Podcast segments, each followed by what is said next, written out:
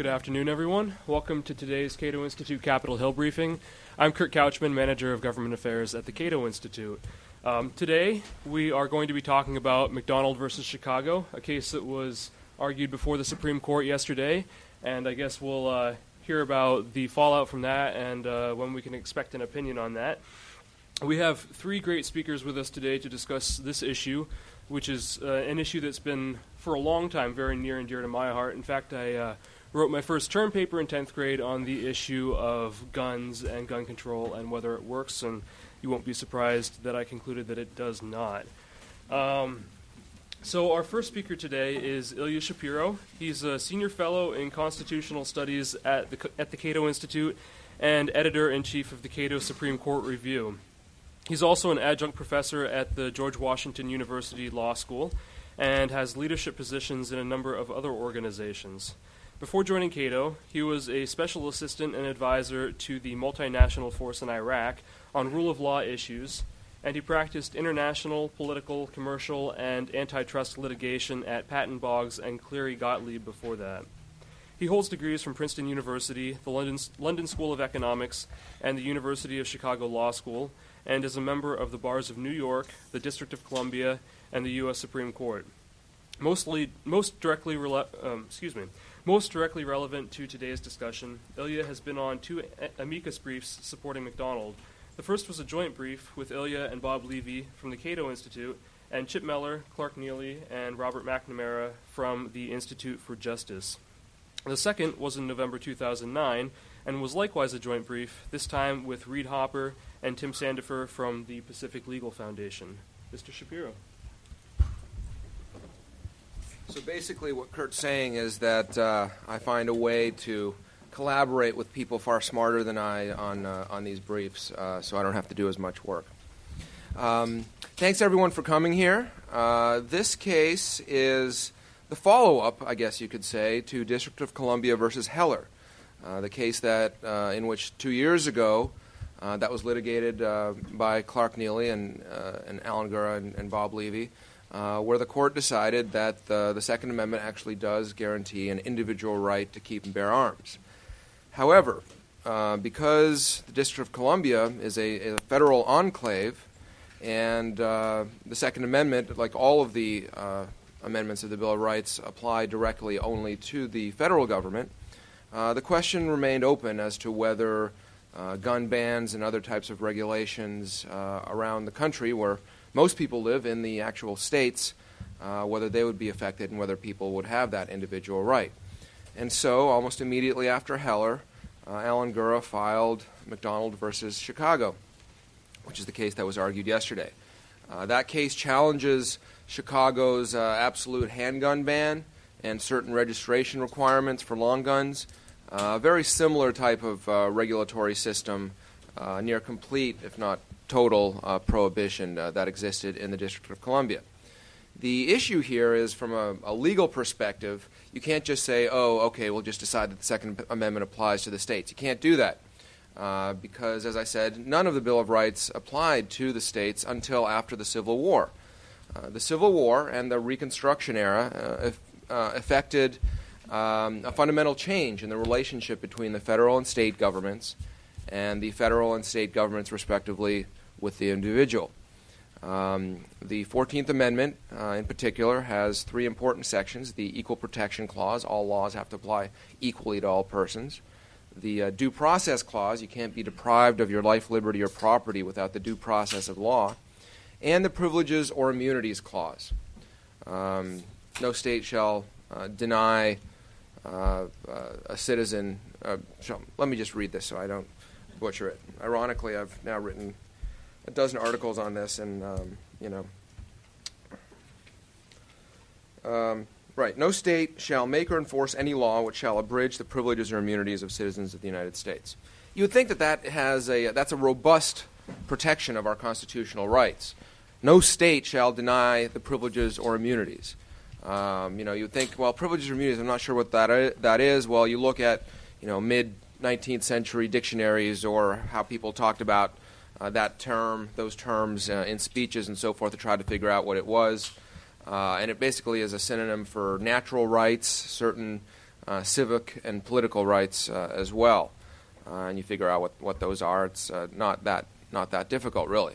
Um, and again, the important part is to look at 1868, the time of the ratification of the 14th Amendment, not you know, when the Bill of Rights was ratified in 1791 or during the Revolution or, or what have you. Um, unfortunately, five years after the uh, 14th Amendment was ratified, uh, the court decided uh, a series of cases involving the uh, monopoly power, monopoly economic power of slaughterhouses in New Orleans. It was a challenge brought by both consumers and potential competitors to these slaughterhouses, uh, using the Privileges or Immunities Clause, among uh, other constitutional and statutory provisions. And the Supreme Court decided effectively that the Privileges or Immunities Clause was uh, uh a null set. You know, it protected very few things that, that federal citizenship granted you. For example, uh, no state could accost you on the high seas. Uh, you know, I'm not particularly worried about Arkansas accosting me on the high seas, but anyway, you're protected. Uh, the, the right to visit federal sub treasuries. I'm not even sure what that is, but you have that right. And, and, and that's about it. Um, it, it the, the, reactionary court at the time uh, did not want to reconcile itself to this fundamental change that Reconstruction uh, wrought after the Civil War. And so they effectively read out the Privileges or Immunities Clause uh, out of the Constitution. Uh, to this day, it, it's just not litigated un- until McDonald.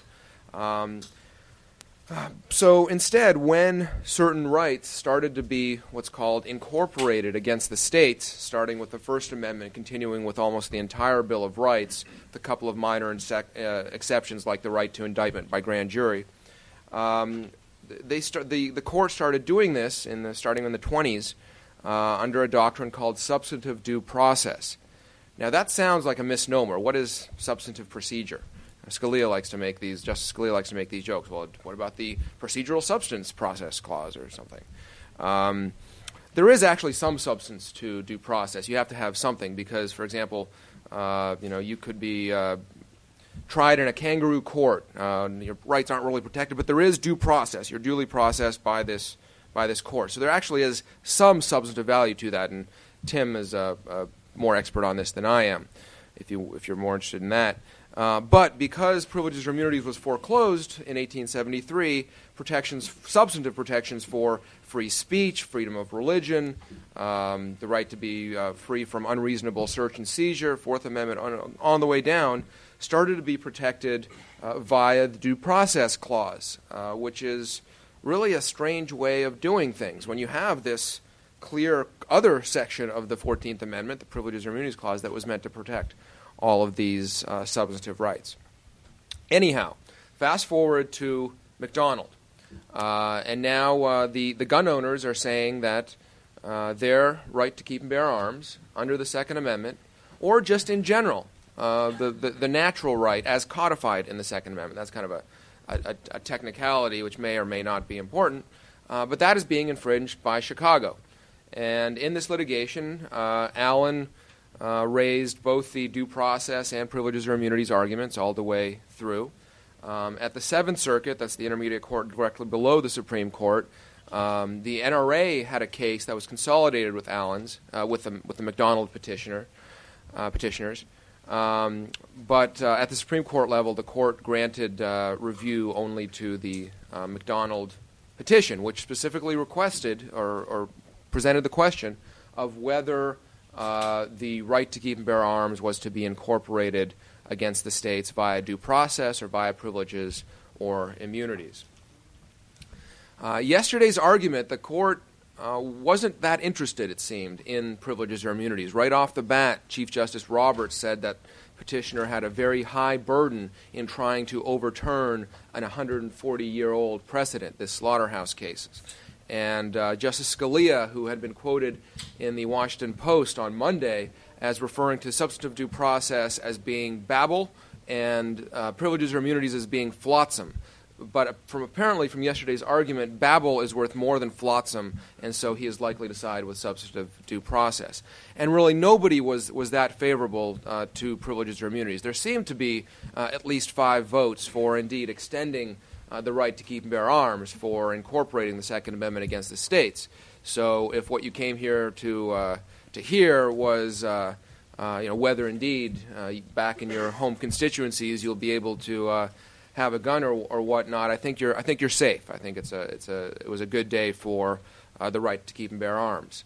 Um, it was not a good day, I would say, for the Privileges or Immunities Clause, and that's significant uh, not just because legal scholars want to get the Constitution right and its purer text or, or more faithful to the Constitution to use privileges or immunities if the result is going to be exactly the same under uh, a due process, but because if you, uh, if you care about um, liberty or if you care about strict construction of the Constitution or originalism, um, privileges or immunities is important um, because we've had this warping of substantive due process, and that's been a vehicle, an empty vessel, uh, with which judges and justices have been able to fill with whatever policy prescriptions, whatever kinds of rights they think are important. Because the tests that are applied under the substantive due process clause, the, the different uh, weights on, on given rights. Some are fundamental, some are not fundamental. Well, how do you judge whether something is fundamental or not? There's this whole colloquy yesterday about whether something is uh, inherent in uh, the system of ordered liberty uh, that our nation belongs to. I mean, it, it's kind of these metaphysical, how many angels can dance on the head of a pin type of discussion. Uh, whereas the Privileges or Immunities Clause is tied directly into the text, history, and structure uh, of the Constitution. There's evidence exactly of what that's supposed to cover and, and not to cover. So, at the very least, it would be no worse than substantive due process, and at best, it would allow uh, for the protection of uh, freedom of contract, the right to earn honest living, things that Clark will probably talk about, um, and will hold judges' feet to the fire so they can't uh, invent rights and, and then protect them as well. Um, so I guess I will leave it there. My prediction from yesterday, by the way, is that there will be at least five votes to strike the Chicago gun ban. Uh, Thomas, Justice Thomas, will probably be the only one uh, voting for privileges or immunities. There will be at least four votes on substantive due process. You can't tell with the liberals as easily. Breyer was very hostile. Uh, the others might, may well go along with the substantive due process incorporation, yet allow the Chicago gun ban to survive under a uh, multi factor balancing test or some sort of uh, weird mental gymnastics. Um, but there you have it. The, the gun rights are secure, uh, liberty less so. Thank you, Ilya. Next up, we have Clark Neily. He joined the Institute for Justice as a senior attorney in 2000. He litigates economic liberty, property rights, school choice, First Amendment, and other constitutional cases in both federal and state courts. He served as counsel in a successful challenge to Nevada's limousine licensing practices, which effectively prevented small business persons from operating their own limousine services in the Las Vegas area. He was the lead attorney in the Institute's successful defense of the Mackinac Center for Public Policy against a lawsuit by the Michigan Education Association challenging the center's right to quote the MEA's president in fundraising literature, and he is currently leading IJ's opposition to a nationwide effort to cartelize the interior design industry through unnecessary and unreasonable occupational licensing. Clark is also the leader of the Institute's school choice team and most recently, and relevant to this discussion, in his private capacity, Clark served as co counsel for the plaintiffs in District of Columbia versus Heller, the historic case in which the Supreme Court announced for the first time that the Supreme Court protects an individual right to keep guns at home for self defense. Clark received his undergraduate and law degrees from the University of Texas, where he was chief articles editor of the Texas Law Review. Mr. Neily.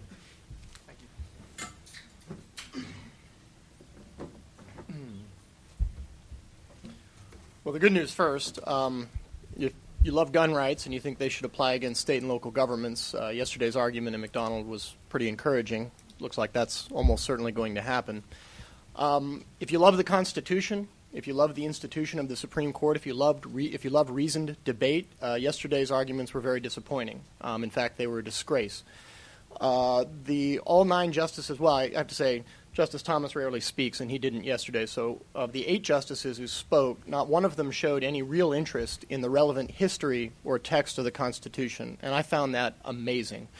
Particularly in contrast to the Heller decision, which is the Second Amendment case that came down two years ago. Even the dissenting justices seemed to recognize that the history of the Second Amendment was relevant to the court's decision. In other words, their interpretation of what the Second Amendment means. And so you had Justice Scalia writing a decision for five justices in the majority that was very heavy on history and originalism.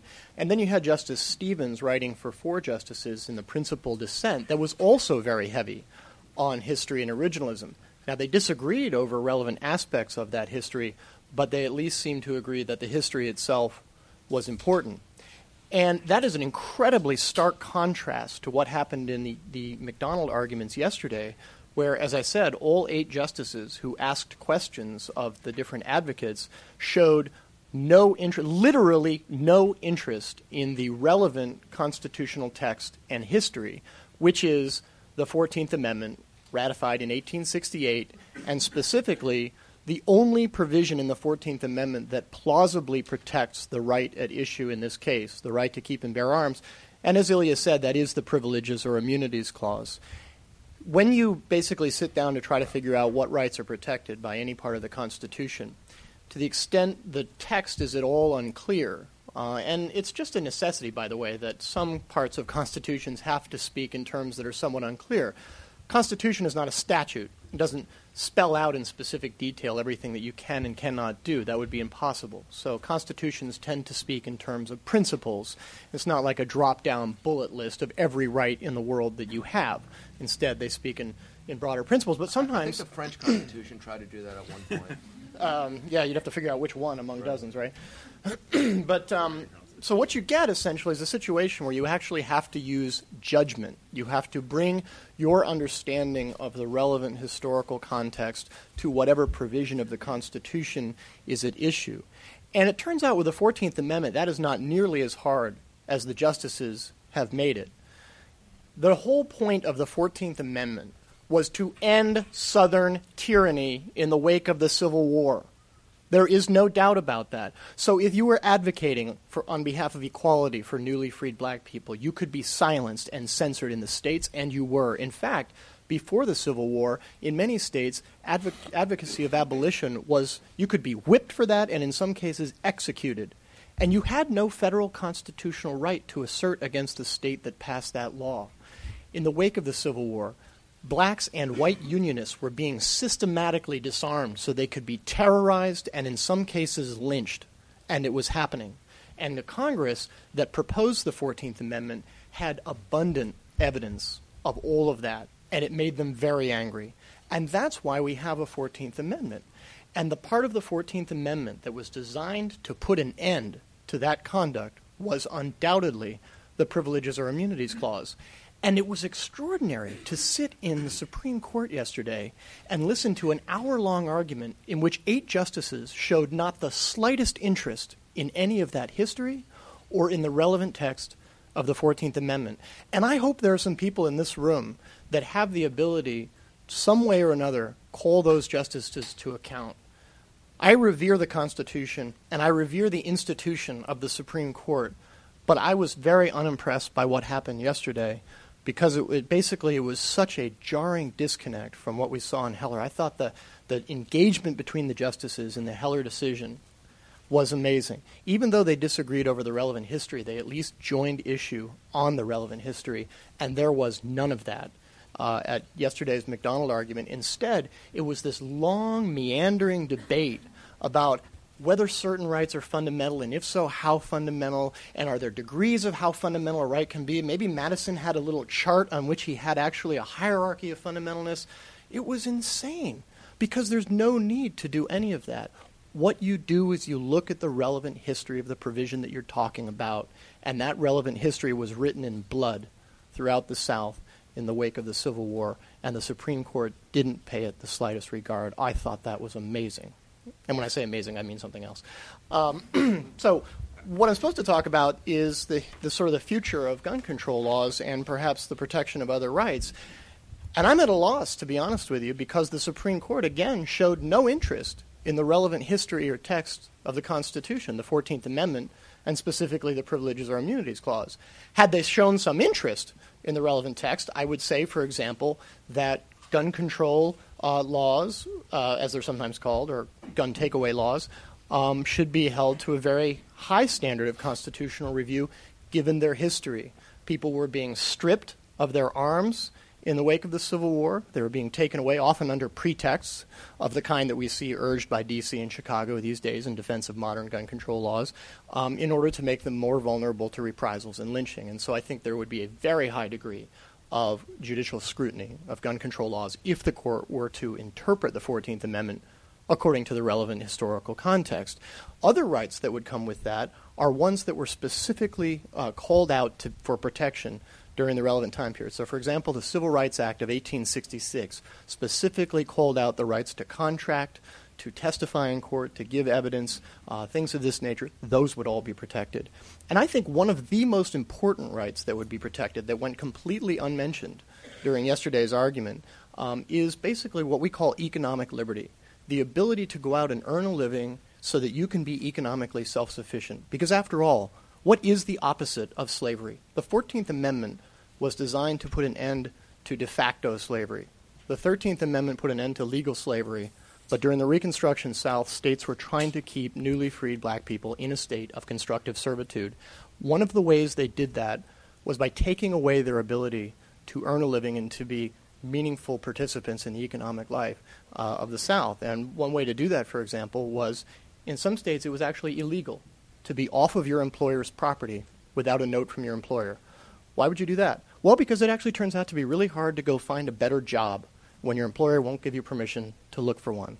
That would be the kind of thing that should be a very bright road sign for the modern Supreme Court to determine what is the scope of the 14th Amendment. If you have mm-hmm. doubts about what rights the 14th Amendment protects, why not go and look at what rights were being violated at the time that it was enacted and what seems to have prompted and motivated it, and then that at least can help guide you in terms of what rights would be protected. Another big one, by the way, um, would be property rights. So, for those of you who know about the Kelo decision, which came down a few years ago, in which the Supreme Court basically deleted the public use clause from the Fifth Amendment, um, that was a case that my organization, the Institute for Justice, litigated, um, basically giving to the hands of the government unbounded powers of eminent domain. Um, none of you own property in America, by the way, anymore. You might think you do, you don't. You just hold it until somebody with more political power comes along and comes up with a reason for taking it.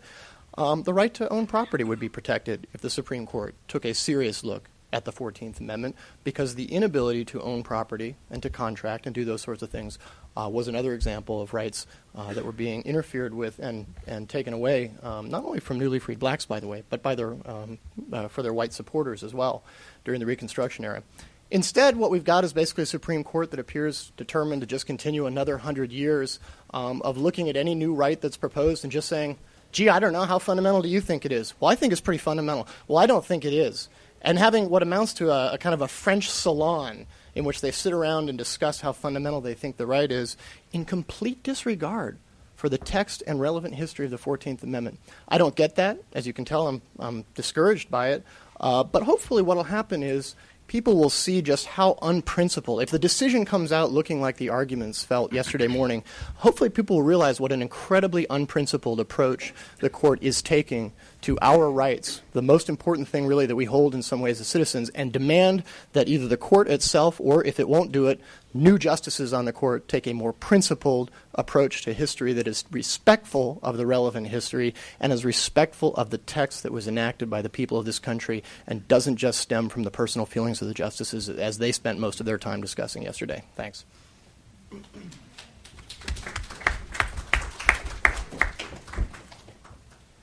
Thank you, Clark. And our final speaker today, after which we'll have some Q and A and we'll open it up. Um, our final speaker is Timothy Sandefur. He's a principal attorney at the Pacific Legal Foundation and is an adjunct scholar at the Cato Institute. As the lead attorney in the Economic Liberty Project, he works to protect businesses against abusive government regulation. He also works to prevent the abuse of eminent domain, having litigated important eminent, eminent domain cases in California, Missouri, and elsewhere, and having filed briefs in many significant eminent domain cases, including Kelo versus New London.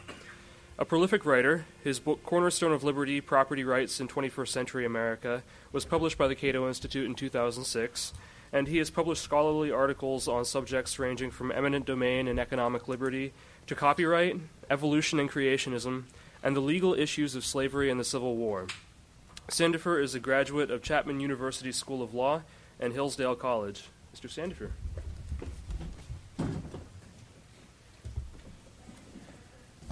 Well, um, thank you very much. I wanted to talk about how this case kind of goes beyond the, the right to possess firearms and, um, and talk about how this, is, this case really involves a conflict between the values of uh, individual liberty and democracy, uh, which was set in place mainly by the progressive movement that, uh, cur- that, that you know, of course, created the New Deal and the modern administrative state. Of course, if you look at your Constitution, and I know you all have your constitutions with you, I brought my Pacific Legal Foundation Constitution instead of my Cato Constitution.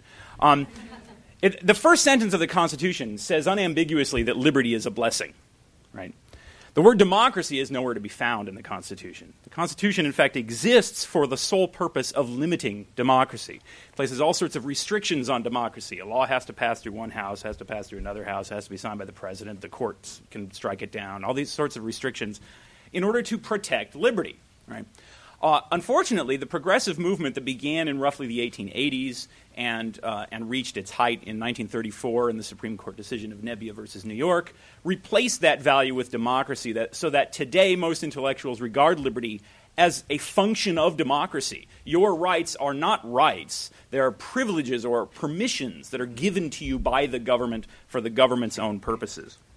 Now, of course, the Privileges or Immunities Clause of the 14th Amendment was written from the complete opposite perspective. Right? The Privileges or Immunities Clause of the 14th Amendment was written by the early Republican Party, which consisted of classical liberal opponents of slavery who wanted to co- make sure that there was, from now on, no question that the Constitution preserves liberty and to, to write their constitutional interpretation into the fundamental law of the land. And among the rights that were protected by the Privileges or Immunities Clause was, of course, the right to possess firearms for personal protection. But another one of the rights that was protected by that clause was the right to earn a living, the right to engage in trade to support yourself and your family without unreasonable government interference. This right had been guaranteed at common law as long ago as 1602. I've actually found a case from the 14th century on this, striking down royal monopolies in England as a violation of the common law right to earn an honest living without un- unreasonable government inter- interference. But in 1602, the English Supreme Court, the uh, English King, Court of King's Bench, issued a decision called Darcy versus Allen that found that, uh, that royal monopolies that gave a trade to one business only and made it illegal to compete with that business were a violation of the Magna Carta. And this was widely recognized and believed by the founding fathers of America, who, by the way, their, the le- leading legal textbook of that time was written by one of the great champions of economic liberty, Sir Edward Coke. So by the time the slaughterhouses cases came around in the 1860s, 1870s, this idea that you had a right to earn a living and government had no right to create monopolies and make it illegal to compete against them was part of the, the prevailing intellectual atmosphere. In 1868, the state of Louisiana passed a law saying if you want to slaughter cattle, you have to do it at one privately owned slaughterhouse. It was illegal to run a competing slaughterhouse. So you'd have to imagine, like, if the state of California said that if you want to get your car repaired, it has to be repaired at AAMCO, right? It would put all of the competing uh, uh, uh, garages out of business, right? So all of the competing butchers sued.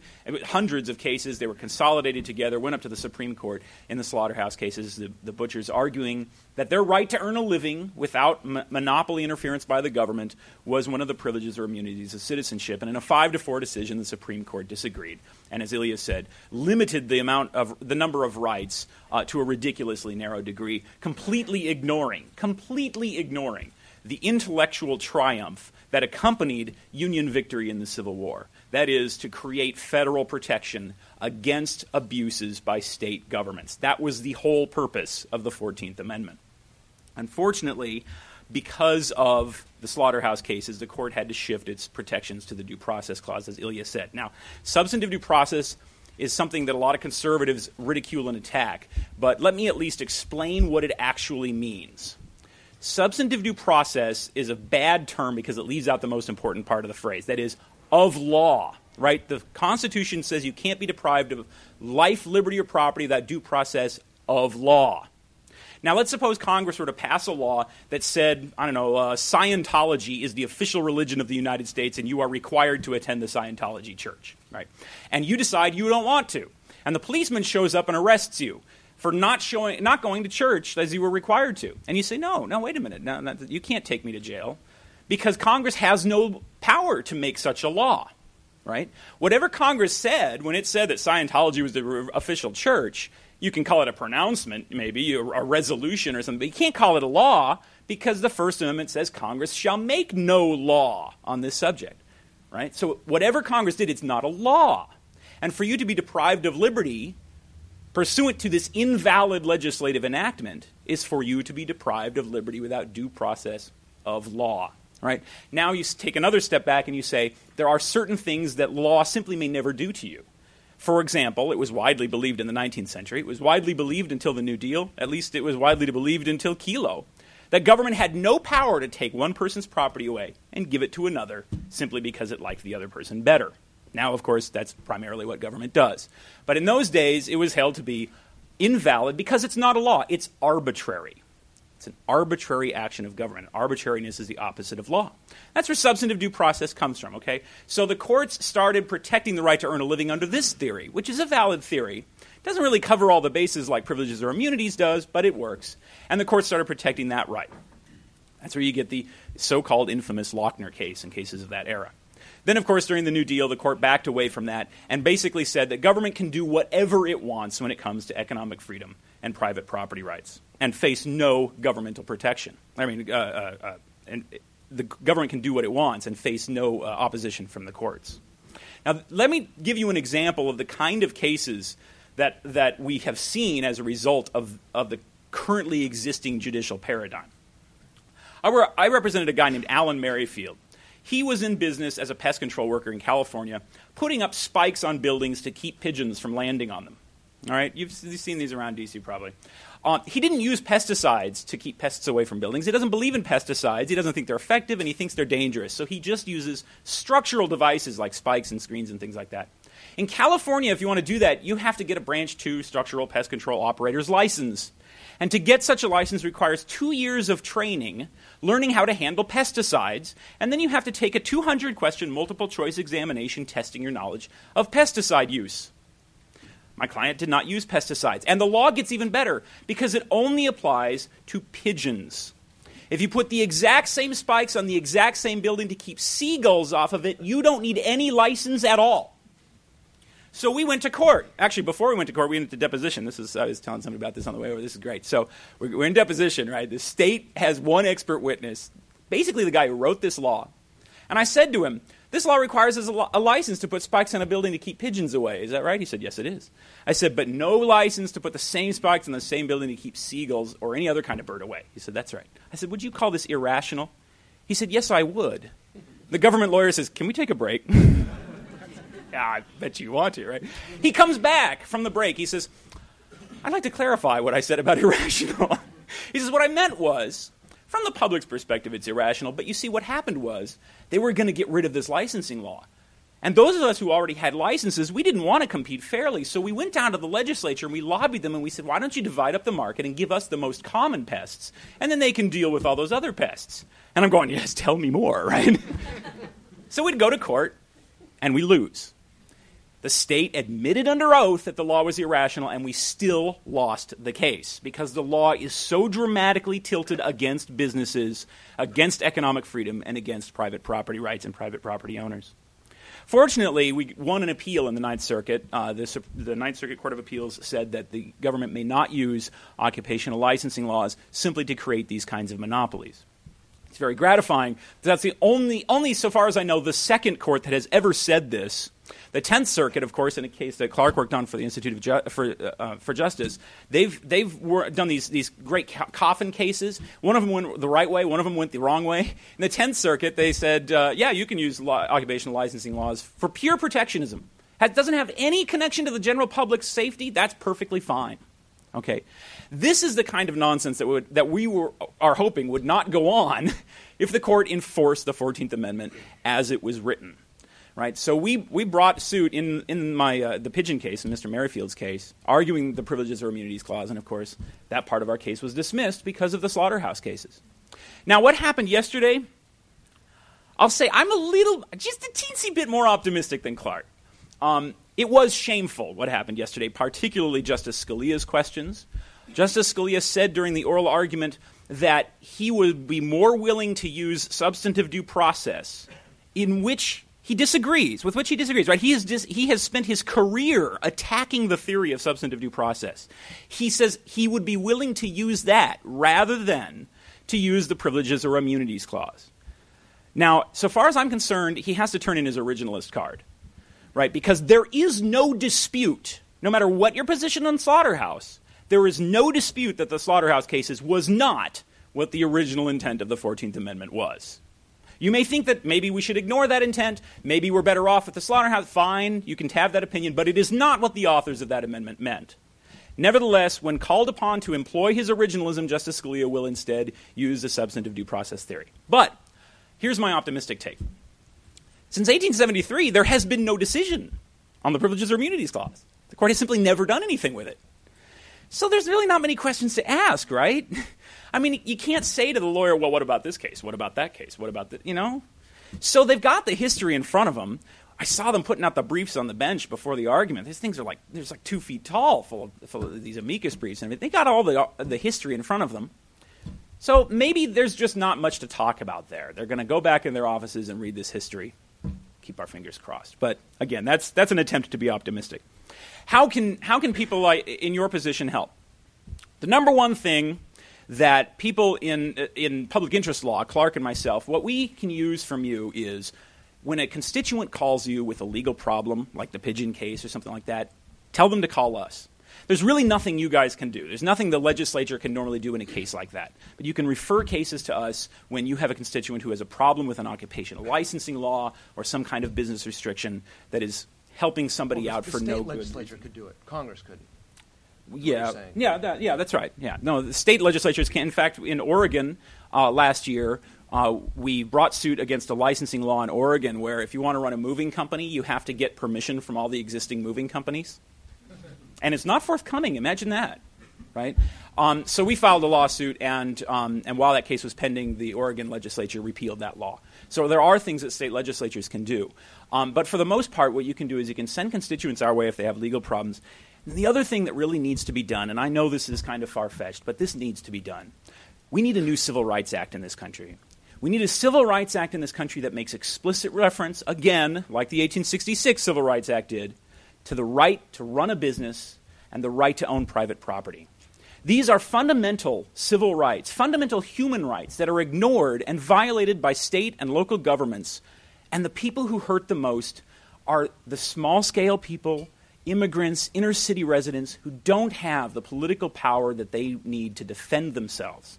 That's why they rely on the Constitution, right? They can't afford to go down to the city council every day and say, please don't take my house away and give it to Costco today. Please don't take away my business and give it to some other some conglomerate, right? They don't have the time to do that. They have lives to lead. So they wrote a constitution so they wouldn't have to do it. And when the courts refuse to enforce the Constitution, they're left at the mercy of the political process, the very same political process that has violated their rights. So, those are two ideas that, that perhaps might, uh, might go forward and a little bit of an optimistic take on yesterday. Thank you.